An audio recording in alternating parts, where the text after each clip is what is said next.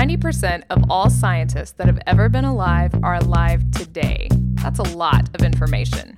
But don't panic, it's not an exact science. Hey, Shannon, how are you? Doing pretty well. How about yourself?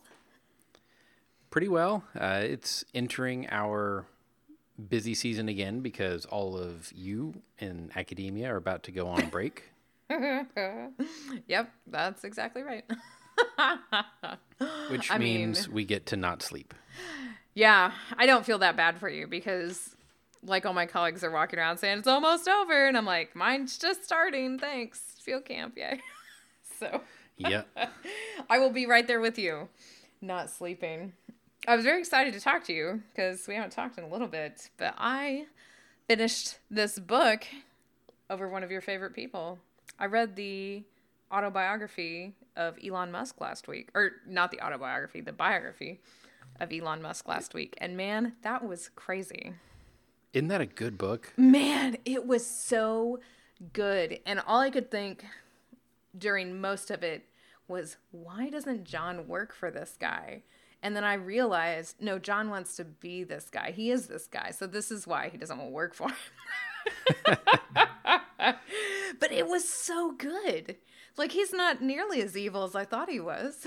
He's just an engineer. Yes.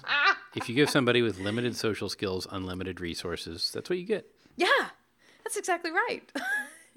like I was like, why is everyone so mad he's taking over Twitter? Because it was really funny because I kept obviously reading portions out loud um, to my family and everything, and my 13 year old son was like, "Why are you?" Because I t- so Elon Musk said that he makes his kids read as much as they play video games. And so I tell this to my son, who used to be a voracious reader and has sort of fallen off and plays a lot of games. And I was like, I think you need to read as much as you play video games. And he goes, Why are you listening to this rich guy? I was like, It's not that he's rich, he's ridiculously intelligent. And my son goes, Can't be that smart. He bought Twitter. Ouch. Zing! Take that, Elon. uh, yeah, so it was really great. And I will say, the. I love a book that actually makes me lol, right? Not just type lol, but actually lol. And this one did when it said, it was talking about his time as a teenager and it said he does what a lot of teenagers young very gifted teenagers do is they look for like a higher dogma, right? And so they begin to investigate like Buddhism and all these, you know, ancient religions. And it said he kept circling back to the one thing that became his religion. Dot, dot, dot. The Hitchhiker's Guide to the Galaxy by Douglas Adams. Right? And I said, same, Elon, same. I thought it was Yeah, amazing. if you ever want to come on the Don't Panic Geocast, Exactly. I was so excited. I listened to that like paragraph probably no kidding 5 times. I was so excited by that. so yeah, that's what I spent the last week and a half doing. So has your audiobook journey been going well? My gosh, I I don't know. I think it's because I can't sit still. I just can't sit. I don't watch TV. I just can't. Like I can go to the movies, but I just can't sit still. And so I have ingested so many audiobooks. I'm at I'm so excited. Um, not all of these are audio, but 75% are. I'm at 20 of 40 books already, and it's April. Very stoked. Wow. Yeah. I'm only at nine. I thought I was doing pretty good. Man. And mine also, 50% of that 75%, as I push my glasses up my nose, were over 25 hours long audiobooks. There you go. Yeah. Uh huh. Yeah. I'm not saying they were good, but they have been consumed. So what's your fiction to nonfiction mix this year? This year, it's pretty high fiction. Um, my friend had wanted me to read this series that I read, and so that was a a large portion of it. Um, And so I did read, and I think we already talked about this, that great book, the um, Turn the Ship Around. That was so cool. That was a really great book. Um, and oh, I did. I have read. So I read a weird book about dopamine. I read this book about wintering, which was like about resetting your mind. So there's a few other things that matter. It's probably twenty five percent, hmm, thirty percent nonfiction actually. Yeah, that Elon That's Musk impressive. book. Yeah. Yeah, and it's like that Elon Musk book. I really love just like getting on the library app and just being like, "What's available?" Okay, and I was like, "Man, Leeman loves this guy. I'm gonna read this dumb book." I was like, "This book was great. I give it five stars. Amazing." Oh yeah. Yeah, it was it was really wonderful. So I was excited about that. I was kind of sad that it was written, you know, in 2016 or something because I want to know about all the stuff now, right? Well, I mean, that's how that's how awesome he was even by that point that Yeah. they were like, okay, we got to write a book on this guy. Yeah, it, yeah, exactly. That's exactly it. I have since put out multiple like, all right, I need to go ride in your Tesla again, somebody. So So yeah. So I've been bugging our mutual friend Virginia to give me a ride in her Tesla. right. so yeah. I think I think we have that planned for this weekend. She is also reading the book now that I kept talking about it so much. She said, "Fine, fine. I'll rent it." Yeah. Well, cool. Yeah. So Yeah. no, my my list has been 100% nonfiction As usual. as usual. um, but there have been quite a few biographies in there. See, that's interesting. I don't love biographies. Which Hmm. is why I was so surprised how much I like this Elon Musk biography. I mean, maybe you know we- we've talked about our beer taste changing. Maybe That's maybe your book taste is changing too. I don't know if I'm mentally ready for that statement. We'll revisit it. What's your favorite biography that you've read this year then? Hmm. That's tough. Wow. Um, the biography Yeager by Chuck Yeager Oh. was very entertaining. Disturbing in points. Oh, also yeah. had you laughing hysterically in points. excellent. Um, let's see, that one was pretty good. Um, Mark Hasara's book Tanker Pilot was interesting. It's not really a biography; it's a bunch of war stories about being a tanker pilot with hints of leadership in it. But it's sort of a biography. That was pretty good. Gotcha. Yeah, those are probably in, in the top two bios this year. But I've got more uh, that are on my my list here that I've got still to do. Uh, let's see, Clarence Kelly Johnson, uh, to do Earhart, I mean, uh, Eccentric Orbits about the Iridium satellite network. oh, that's cool. Have you seen an iridium flash? I have, yeah. Yeah, that scared me. Thought for sure we were getting taken over by aliens. And uh, I think somebody was saying around here that they had seen like the little line of the Starlink satellites. I was like, that's where my internet comes from. Yeah. Yeah, And I think they thought I was crazy. Oh, what do you think they are? oh, hopefully that's where our internet for camp will come from. We'll see. Oh yeah, Mm-hmm. no Starlinks. We've had great luck with it, other than uh, like every satellite service. If it's like torrential downpour, you lose Yeah. connection. Yeah. Luckily, it hasn't But done that that, this it's been- week. Oh, wait. Yeah, this week's forecast is not so great. yeah. That's okay. Uh, but yeah, so that's our that's our book life and our internet life. uh, but you mentioned that you're getting ready to go to field camp, and so you're starting to wrap up things in classes. And you said that you were going to talk about dolomite in class, and that's something that we haven't really talked about on here before, and Yeah. it's more interesting than it sounds. It sounds amazingly interesting. How dare you, sir? oh, come on. You, you, you don't know. You don't view things through the eyes of a geophysicist. Oh, that's slightly true.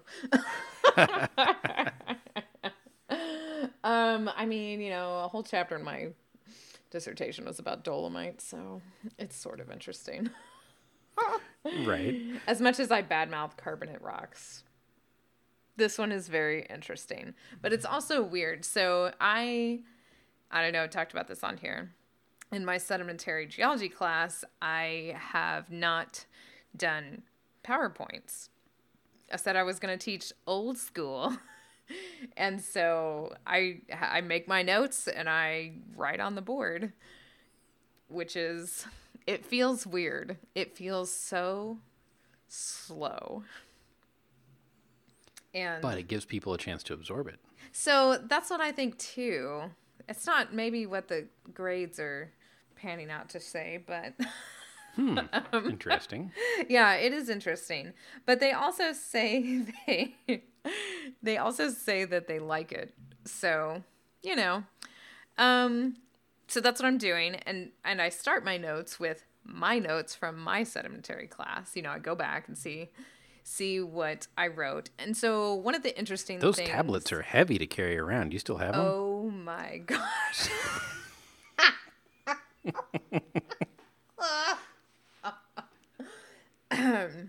All right, single host of Don't Panic Geocast. Sorry, it was just it was too easy. it was that was low hanging fruit, yes. but you know I also yeah yeah there's no powerpoints back when I took this class. Um, there were slideshows, however. yeah, the, the actual slides. the actual slides exactly oh man um so one thing i thought was like is this dolomite problem still a problem because that's actually a thing in geology is this thing called the dolomite problem but before we talk You're about so that good at naming things. I know, isn't it great? Uh, before we talk about that, we should probably talk about what dolomite is in general. Um, and I don't. I, do you even remember sed pet, John? Dolomite's a carbonate. Mm-hmm. yeah. Yeah, and it's there's something about a substitution in there. Mm-hmm. One of those ion substitutions, so it's probably an iron, a calcium, magnesium, or something like that substitution. Yep, exactly. That's exactly right. So normal carbonates, calcium carbonate, CaCO3, right? And then you can stick a whole bunch of other cations in there because if they're close to the same sort of size, you can shove them into these lattices, right? And when we're talking about carbonates, we're usually talking about seawater, and therefore there's a lot of things floating around in there, especially a whole lot of magnesium, and that's what dolomite becomes. It's calcium magnesium carbonate, essentially. Um, what I did learn is that it was named for the French mineralogist Déodat Gratet de Dolomieu. And you can send those pronunciations into show at don'tpanicgeocast.com. That's right. I took German. Sorry. Uh, and I so can't like, believe there weren't any V's as W's in there. exactly. I said Dolomieu. It's probably right. um, but you may be thinking maybe there's a lot of magnesium in seawater anyway. And when we talk about carbonates, we talk about calcite mostly, CaCO3. And you can have a high magnesium calcite or low magnesium calcite. Okay, well, if there's some magnesium in calcite, how is dolomite different? And this comes to your favorite sort of stuff. And you talk about the crystalline lattice. And that's what makes these different than just a magnesium rich calcite. It's a whole different mineral. Right. So there's a different structure fundamentally, and it all has to do with where the magnesium goes. Mm-hmm. Yep, exactly. So in magnesium rich calcite, those magnesiums just randomly take the place of calcites in the crystalline lattice. But dolomite is a much more orderly mineral. And so it's sort of like a magnesium layer and then a calcite layer. So it's a much more ordered replacement of calcites. It isn't random at all.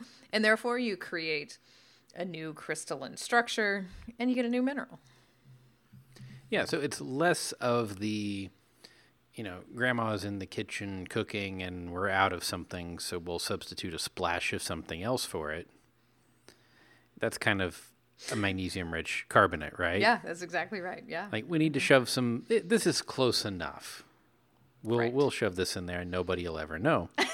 uh, but Dolomite is following the recipe card and the recipe card actually calls for sour cream, not butter. or not any of that Greek yogurt. You got to use the sour cream. Right. That's right. And I mean, all of it is possible because they're sort of the same size, but magnesium is actually a bit smaller than calcium. And so when you introduce this whole layer of magnesium into the crystalline lattice, you actually create a whole lot of porosity because now you got a lot more space. And dolomite is known for this that it has this thing called vuggy porosity, which you can create some pretty big holes in the rock, which, as you know, we can fill up with hydrocarbons or water, depends on what you're looking for. And this vuggy porosity is very common in dolomite. Right. It's just kind of uh, cratered looking. Yeah. Yep. That's exactly right.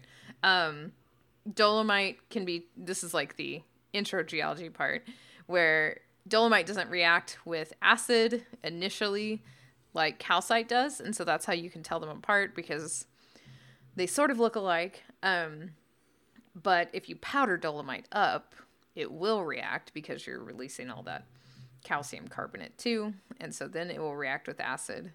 Um, but this different magnesium calcium crystalline structure also makes dolomite very distinctive in the field. And I don't know if you remember this from field camp, but it weathers into this ridiculously sharp texture that ubiquitously by geologists is called tear pants Oh yeah. I Yeah. remember that. because it'll tear your pants. And if you've had to do any field work on any amount of dolomite, you know that the soles of your boots will not last long. so, dolomite. There's a reason there's a boot tree at field camp. Yes, that's exactly right. Like dolomite is super pointy. Um, my old field professor would, you know, hit the rock with his rock hammer, and if it thudded, he'd say that's limestone, and if it pinged, it was dolomite. And I mean, that's not always true, but it's a pretty good, like, it's a pretty good field test actually.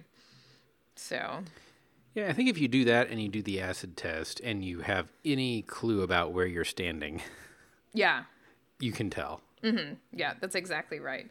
And how we form dolomite is that, you know, lots of times dolomite totally replaces calcite, and we'll talk about this here in a minute. Um, and so you might get like a thuddy ping or a pingy thud, which is actually a really cool opportunity to be able to talk about in the field, like how limestone and dolomite interact.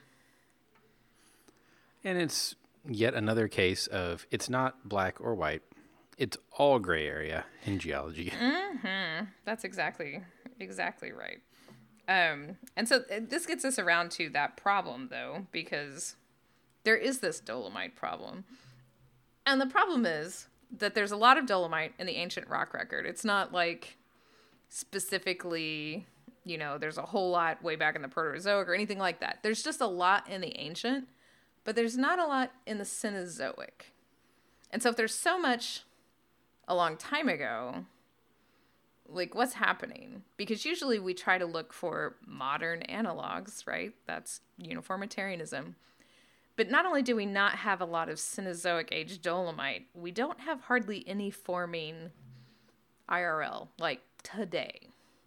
That's the problem. Yeah, so where'd all this stuff come from? yeah. I don't know. Talk to you next week That's why it's sh- called the Dolomite Problem. right, and it's time for everybody's favorite segment of the show. going to be a short lecture. Um, so this was something I started looking into over the last week because I was like, I mean, my notes, I took sed pet a while ago, as you said. Hard to read those carved tablets um, of not dolomite. They were slate, thanks. Uh, so it was hard to read those. But I thought, is this like still an issue? Have we solved this? We haven't solved it. no, still a problem. Still a problem. So we're not making any. We don't have any recent, but there's a lot in the past. Mm-hmm. I mean, what's different in the past? Well, climate. Exactly. So where we see dolomite forming, well, forming in the past, it's probably associated with high sea level, which while our sea level is getting higher, it's actually not high right now. Right? Yeah, because remember, it's cold right now. Exactly. Like, yes, we're warming up. We're in the interglacial period, but in general, it's fairly cold and it's done nothing but get cold throughout the Cenozoic. So, as we came out of the Mesozoic, it was super, super hot, but sea levels started to go down. We started to form ice. And so maybe that's why we don't see it in the Cenozoic. But regardless, there's a lot of dolomite out there. So, how do we get this? And I sort of alluded to this already that a lot, especially that we see today, of dolomite is replacive. It's originally starts as a limestone and then some kind of fluid goes through it that has a lot of magnesium in it and you actually piece by piece replace those calcite crystals with dolomite crystals. And this is one of the cool things in mineralogy that you can do this swap. You you can change the butter out while the cake's baking by diffusing something else through it. I think your I think your cooking metaphors are breaking down. They are because this is just so weird compared to processes that we're familiar with on an everyday basis. Exactly. And, uh, man, this is like the killer PhD um well, it's a killer graduate level question, but it's certainly a killer like PhD level exam question, which is, you know, when does uniformitarianism fail? Right. And so, you know, th- this isn't necessarily a fail, but is such a weird thing, you know. And the dolomite problem is sort of that. Like we don't see it today. So what is happening? So how do we even know dolomite replaces calcite? This is where the importance of a good petrography course comes in. I thought you were going to say a good computer model How or a good you. laboratory experiment. How dare you? There's some super cool laboratory experiments. We'll save those. This was just an intro to dolomite. but there are some super neat laboratory experiments. Maybe we'll talk about that in the upcoming weeks um, about making dolomite. But this is just taking a rock that is dolomite and checking it out and seeing what's happened. So, the nice thing about dolomite is that it's very easy to see in a thin section, so under a microscope, because dolomite forms these rhombohedral shapes. And so they look a lot like calcite, which makes sense because they're almost the same. Um, so the normal tricks that you would use, like cross polarization and stuff, don't work so well. But this dolomite rhombohedral structure is very easy to see. But what you also can tell is that it fills in things that were already in the calcite. So either it's filling in these holes or it will like replace a fossil almost perfectly. And so you can say, oh, well, this was calcite because we know that this mollusk, gastropod, whatever, has a calcite shell. But now it looks like it's all dolomite. So this dolomite must have replaced it right there. Yeah, it's like when you're looking at hydrothermal processes and ore deposits, right? You can Yep. tell that something else took the place of what was originally there because you know what was supposed to originally be there. Exactly. Exactly. And so, why isn't this happening a lot today? Dolomite should be forming because actually, magnesium is super saturated in normal seawater today, but we're not precipitating dolomite. Now, there are a few places in the world where we are, and I think that should be talked about on the experiment show. But it's not precipitating today, probably because it takes a lot of energy to actually nucleate dolomite. So it takes a lot more energy instead of, you know, putting in that splash of magnesium to actually follow the recipe. And so the Earth's lazy. It doesn't want to put in that. There's not a, there's only so much Gibbs free energy to go around, right? Right. And so maybe that's why. But there are three models as to how dolomite has probably formed. And there's not there's not a lot of preference. I'd say this first one we're going to talk about, the evaporative reflux model is probably the most popular, but again, eh, who knows. Okay, so evaporative reflux. That sounds like something you'd see an ad for medicine for. I know. I was gonna say I think I have that disease. Um, Yeah. so oftentimes dolomite is found in association not only with limestone but also with evaporites. So interbedded limestone, dolomite, and evaporites. And so where you find evaporites, remember we talked about the Mediterranean Sea not very long ago. Um, that became a closed basin and all the seawater evaporated. So if you're in that situation, what are you going to precipitate? You're going to precipitate a lot of gypsum. You're also going to precipitate this thing called aragonite, which is another carbonate in a different pseudomorph structure.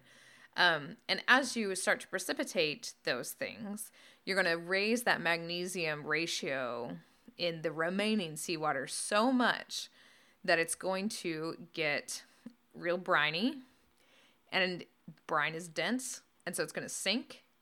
And the stuff that you have at the bottom of this basin is usually limestone.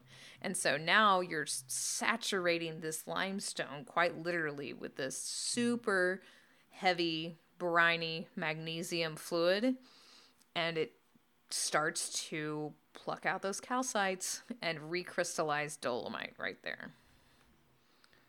This seems like a reasonable explanation and one that we could gather observations to support. Mm-hmm. Yep, exactly. Um, and so this leads to this process called evaporative pumping, and this is like this weird capillary action. This is the stuff you like, so you need to look this up. But you know, if you have like these two grains and you get this weird like little meniscus between them of fluid, right? And then if you have this highly evaporative environment. You suck this brine up and you get this evaporative pumping, which basically keeps sucking this brine through that limestone just by like the mechanical process of evaporation. And so that's what's keeping it like moving through there because if it takes a lot of energy to nucleate these dolomites, like you have to have an extremely rich magnesium fluid that's constantly being circulated. And so this is the way that is suggested to keep that like constant circulation of a magnesium rich fluid going through the limestone. Yeah, and you're right. These are the kind of things that I I gravitate towards because I like the mechanical explanation. Yeah. hmm And it makes Uh, sense. but I will say that it doesn't necessarily survive the Occam's razor test either. Yes, it does not. And you don't always find dolomites with evaporites. Just because that's the part that, like, I- the dolomites I've worked on, not necessarily in places with a lot of evaporites. So even though this one gets talked about a lot, I think it gets talked about a lot because this is an experiment that has happened. Maybe that's why. But there's still other models that are out there. Right. Yeah. And so the second one, it's called the Dorag model, named for a person, um, but you could also call it the mixing zone model. And so this is where you have meteoric water. Okay, so fresh water mixing with seawater that's already in the pore space of this limestone that's forming. Okay, so you're going to mix this fresh water with this seawater. You do something that I don't care about because it's chemistry. Um, Ooh. Dangerous to talk about dolomite and say that. throwing some shade. Um, so you increase that chemical activity of magnesium relative to the calcium, causing that dolomitization. So you're getting that replacement right there. Um, this one like has a lot of pushback about it. um, but more recently, so one of the like the recent things talking about this dolomite problem is talking about also that meteoric water mixing with seawater, but it has to do with like microbial activity that would promote dolomitization. So that's really neat. Um, a paper that I need to read that just came out a couple of years ago um, that talks about how you could get this microbial mediated dolomitization, which happens with a lot of other like sulfur related um, minerals as well. Hmm. Yeah, so that definitely wasn't in my notes from, you know, the last glacial maximum when I took this class. but Right. it seems like yeah, there's a lot of stuff that microbes do that we don't know about, and so you can almost like add this. It's like a better example of this Dorag model. Yep. Hmm. So then, you know, the real question is, are all of these right?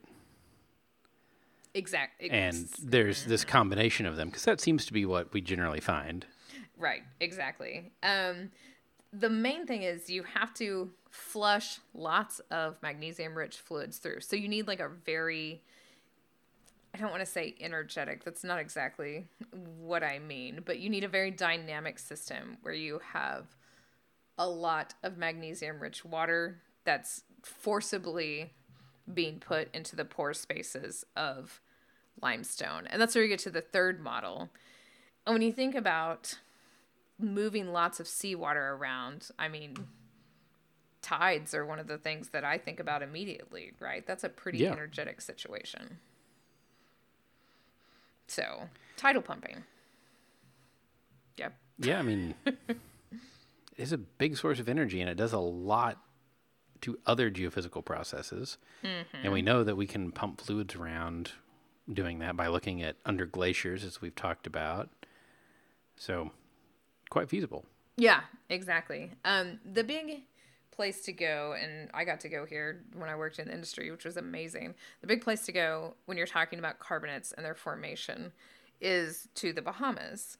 And there are so many fights about the way carbonates form. and the fights are because when you're looking at carbonates in terms of like being an aquifer or being a reservoir for oil and gas, it's very hard to understand where porosity and permeability form because it generally forms after the rock forms. and so it's hard to predict in a carbonate where that stuff is. But also, if you can figure it out, it's a big deal. Um, and so there's a lot of study in the Bahamas about modern carbonate systems. And then you can take that and apply it to the ancient rock record. And so there is dolomite forming um, at this place, Sugarloaf Key, that is in the Bahamas. Um, it's, well, it's one of the lower Florida keys, but it's near the northern Bahamian carbonate sort of examples. And so there is dolomite forming there today. Tidal pumping is what they have because there's a pretty high tide there. And so that's the explanation there. But you're absolutely right, John. It's probably all of these things, just depending where you are. Yeah. So that's the, I guess it, that's probably the field summary of what we think's happening. But really, like you said, we got to get into the lab and try to figure some of this out. But that's a whole different set of Yeah. topics. Yeah, it sure is. Like, and the, the dolomite, I said, like, you know, part of my dissertation was on dolomite, and mine was hydrothermal dolomite, which was actually related to ore deposits. So these hot fluids that were from hot magma were flowing through limestones, and it dolomitized them. Um, and so dolomite's just a very interesting thing. But primary dolomite is the dolomite problem. Like it's fairly easy to turn pre-existing limestone into dolomite, but there is primary dolomite, and we know this from petrography. You can look and say, "Oh, well, those replacive textures aren't there. This dolomite had to like come first. Like it grew here first." And I think that we will revisit that, and especially this really exciting like possible microbial connection when we talk about what do you do to put this in the lab and get some actual data out. Right. Yeah. And I would be curious to know too. This is somewhere where I don't have a lot of connections in our field, uh, just a couple, to the people that do mineralogical modeling in things like Chemist Workbench, where they'll try to set up a bunch of different scenarios in a model and say, do we get this mineral forming? Is it energetically favorable for it to form? And we're talking about more than doing some calculations on paper with Gibbs energy here. Yeah, yeah, exactly. Yep. I have a small amount of experience with that, so we should certainly discuss that because I mean, well, we're not going to solve the dolomite problem, but it is a very interesting problem because there is a lot of it. So, yeah, how did it get there? It's kind of cool. Yeah. But, you know, there is another problem that we might be able to solve. What's that? Yeah, well, it's the topic of this week's Fun Paper Friday. Yay! I apologize in advance for this. So we couldn't actually get the paper because paywalls. Mm-hmm. Uh, but we were able to get an article about the paper. And I'm this article about the paper actually goes into several papers. In fact, there's oh about 15 references here. Yeah, yeah, there's a lot. I did my best, but it seems like Deborah Goodwin, who I would love if she listened to the show, I doubt it, but really loves horses and wants to let us know what horse preferences are in terms of a lot of different things. And this was the original abstract that I found was talking about horses' preferences on flavor. Cuz I mean, my dog will eat anything. But horses apparently have a discerning palate among lots of other things. Right. And you know, kind of the the message I got from this is horses, we know they're very intelligent. They're also kind of jerks. So my husband would would totally like back this up. He cannot stand horses. So I live out in the country. A lot of our neighbors have horses and mules. But he grew up with his uncle had this horse named Joker and he constantly talks about it because Joker was so mean to him that it ruined him on horses forever. but yeah, I think there's some empirical evidence of horse jerkiness in this for sure. Yeah, well, and you know, so the the summary that we found talks about lots of different things that have been studied. Uh, the one that I found the most interesting was not actually the paper that you had originally found, but the one on using they called them foraging devices or foraging enrichment. Yes. And so they said, well, horses actually have a better attitude when they forage, not um, get fed buckets of concentrate. yeah, same for my chickens. yeah. Makes sense, you know. Uh, it's more of a natural diet. Yeah. But then they said, well, what about if we put them in a, a puzzle ball, basically? Will the horses be, you know, stimulated by that? Well, they were, sort of. uh, if the puzzle ball was in a bucket, they just got really frustrated. If it was on the ground, the researchers were nervous that they were going to eat something they shouldn't. So they ended up putting it in like a big Rubbermaid tub looking thing. And they're fine with that. And they're totally fine with that as long as the food comes out at a semi constant rate. If it gets jammed up and they have to beat it around, they eventually just start biting it and throwing it. That's my favorite part. so our cat has this little because she's so fat. She has this little treat thing, and so it's like this weird little treat, like it's like a weeble. Like if you hit it, it just flops around, and eventually it'll throw out a treat. And she gets real mad if they don't come out. and she Yeah. like will throw it across the room. And this is what I imagined when I was reading this about these horses getting angry. the treats got stuffed up in their forge ball. Yep. And they tried different shapes and they found that a polyhedral design was the most promising. Hilarious. I think that's So- because it will roll and stop, roll and stop, and that makes it more predictable. Yes. My dog has a polyhedral treat dispenser. yeah. Mm-hmm. And they also talk about crib biting. Yeah, man, these things are crazy, right? Buffering stomach acids based on biting things to produce alkaline saliva. Like, this is interesting. Yeah. They also found out, though, that you could do it because you were angry or so much that you give yourself an ulcer. Yeah, maybe you're Get- just being a jerk. There you go. Yeah. Uh, so they they did video endoscopes of 15 crib biting foals. And they put them on antacids, basically. and found that that indeed helped. Maybe they have evaporative reflux disease. Yeah. And there was some behavior information in here, too, as well, of, you know, well, when they didn't have heartburn all the time, they behaved a little better. Hmm, yeah, me too. Horses, me too. I did enjoy how most of the pictures in here are horses rearing up or kicking. I or, know. exactly. So, like, don't get mad at us about these jerk comments. Clearly, these photos are biased towards that. Though, so the flavor choice we'll get to in just a second. My potentially favorite part of this was the tryptophan study. Ah, oh, man. What? uh, Like, oh, tryptophan's amazing, right? Yeah, so tryptophan is amino acid, and you know, we all know about getting it from turkey, and oh, that's why you're having your Thanksgiving nap, and all these things that we that we say to each other.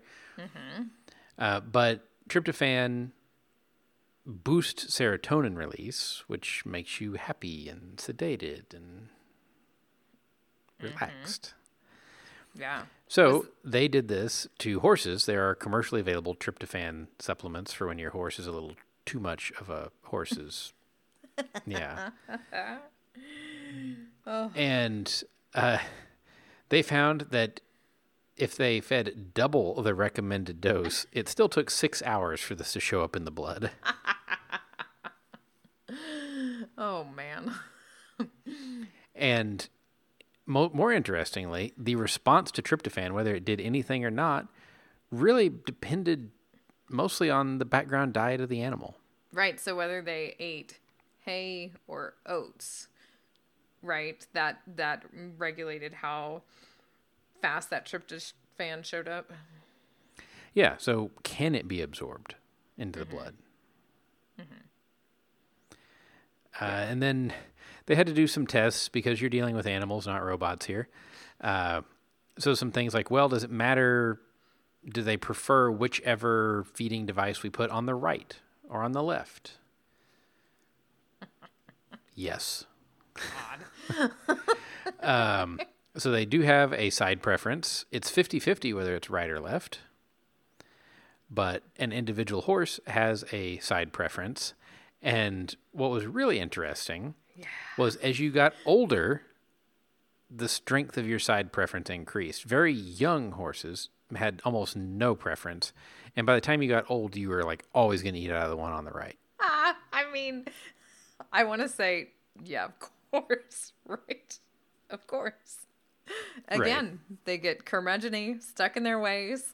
They're not some little puppy over there just horking down all the food they can, no matter where it comes from, right? They want to use Yep. that mug and sit at that table, and that's it. Exactly. Mm-hmm.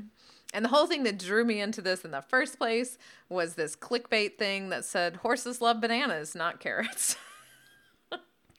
Which, you know, was only, it was very clickbaity.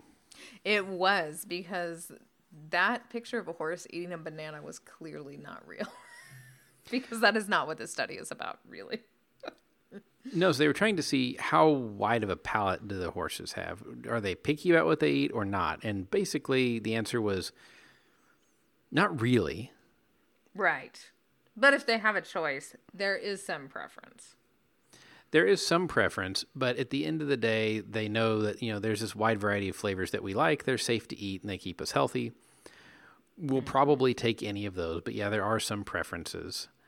Uh, the flavors ranked in descending order of preference were fenugreek, banana, cherry, rosemary, cumin, carrot, peppermint, and oregano. I feel like that is my exact same preference horse, except for Fenugreek. I hate Fenugreek. It is awful. But So while the title of your clickbait was true, they like bananas more than carrots.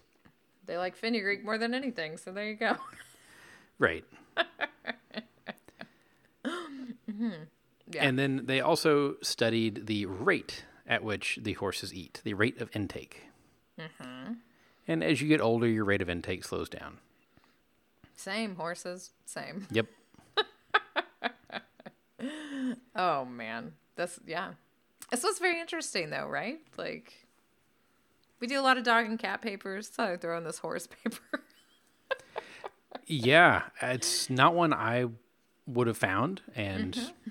I definitely learned some things as well as confirmed some notions. yep, that is exactly right. And we'll leave it at there because I'm sure we're already gonna get enough hate mail from my mispronunciation of Dolomieu.